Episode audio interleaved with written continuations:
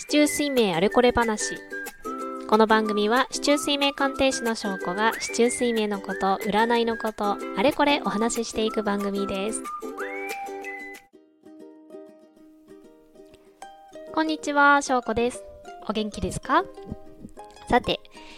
今回もね、また、市中水明あれこれ話、市中水明のお話今日はしていこうかなと思います。えっと、前回ですね、前回に、市中水明って結構ね、自分でも簡単に見れるよってお話をしましたね。まあ、生年月日をね、知らない人は、まあ、おそらくいないので、自分の生年月日さえ分かれば、まあ、自分が一番根底になどんなものを持ってるかっていうのはね、分かるんだよというお話をしました。まあ、それ聞いてない方はぜひね、1個前のね、聞いてみてください。まあ、生年月日が分かればなんですぐ分かるかっていうと、まあ、昔はね、その、この名式と言われるね、漢字ばっかりの表を出さなきゃいけないんですけども、それを出すのがね、まあ、大変だったんですが、今はもうね、まあ、市中水明名式とかで検索すると、生年月日を入れれば勝手に名式を作ってくれるようなね、無料で使えるような、そんなサイトがたくさんあるので、まあ自分でね、簡単にそれを出して、なんていうか、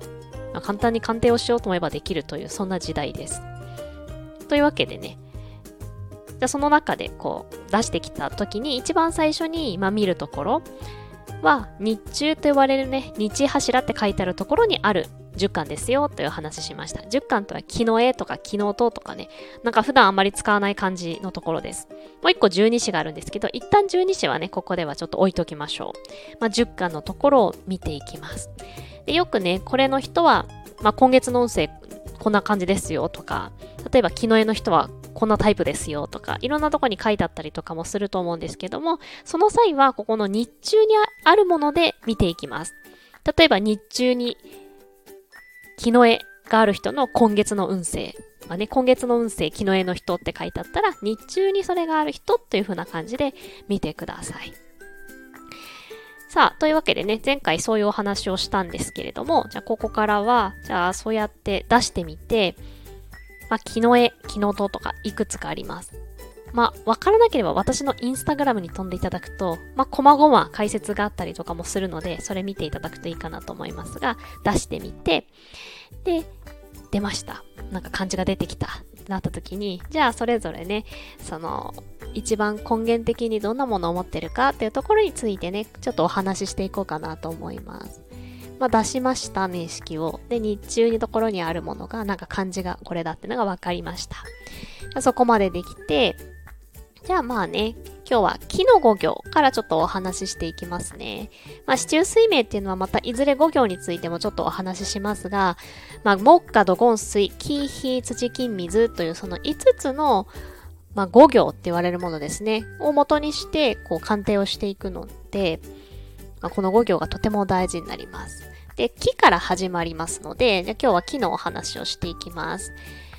じゃ木という5行の中にそれぞれ陰陽があるんですね。陰陽5行説って言いますよね。なので5行の中に陰と陽があるので、まあ、木の5行の中に陽と陰があるっていうふうに思ってください。じゃあそのね、5行の中の陰と陽を分けると何になるかっていうと、木の絵と木の音になります。で木の絵が陽です。木のとが陰。で木の絵、木のと陰陽があるんですけれども、まあ、まずね、木の絵と木のと、まあ、どっちか入った場合は、木の五行の部類に入るんだな、まあ、自分は木の五行なんだなっていうことがわかります。で木の五行、木の絵も木のとも分けずに木の五行として考えた時の特徴としては、まあ、木の五行の人って基本的に優しいです。優しさというのが一個、まあ、キーワードになりますね。で、木の絵というのは、まあ、樹木ですね。伸びていく大きな木になりたいというのが根源的にあるので、まあ、木のような人です。なので伸びたいし、まあ割とこう、自由な感じ、天真爛漫さがあるって言われたりもしますけれども、そんなところがありますね。そして、まあどちらもね、割とさっぱりしていますね。木の絵も木のとも。まあ、特に木の絵の方がさっぱりしてる感じがあるかなと思います。あまりいろんなことを引きずらない。で、木の絵はね、やや短気なところがあります。まあ、短気というかちょっと怒りっぽかったりもします。まあこの辺はね、いろいろ程度なんですね。そういうような要素があるんだけども、全部が全部同じだけ要素があるんではなくて、人によってその出方が若干違いますけれども、まあそんなような要素があるのが木の絵です。で、割と一人で何かする感じが多いかな。みんなで群れるってことがあんまりないですね。そういう感じです。で、とにかく向上心があって、も伸びていきたい、伸び伸び、ちょっと自由にやらせて、みたいなタイプが木の絵です。でもすごく優しい。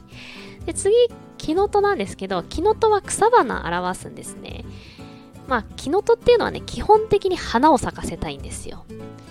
なので、花を咲かせるという目標があると強いタイプです。逆に目標がないとね、結構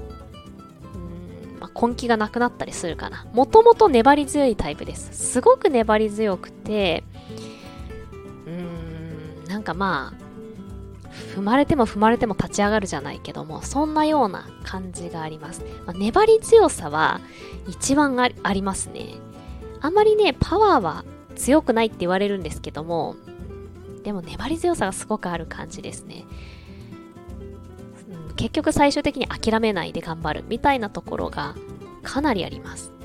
なので、印象としてはすごく強い感じを受けないんですけれども、粘り強さがあるから、まあ、結果的にはすごく、まあ、成果を上げたりとかね、ものにしたりする感じがあるかなというふうには思いますね。まあ、それがキノトです。で、キノトはね、割とまあ、人付き合いとかもね、結構好きですね。割と人を集めたりとか、集まったりとかするのも好きで、そういった周りの人のサポートも好きです。だから意外とね、みんなをサポートしてる間に、こう、リーダーっぽくなったりします。ただ、こう、あまり自分についてこいみたいな感じではない、まあ、サポート型のリーダーって感じですかね。そういう感じが、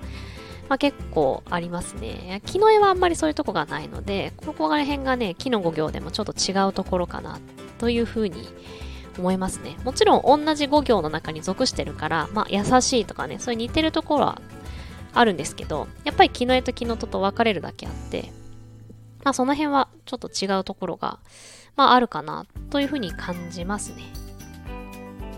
そう、それが木のとです。まあ、とにかく木のとは目標をしっかりと定めましょうっていうところが大事。あと、若干ね、環境が大事ですね。まあみんな誰も環境がすごく大事なんですけど、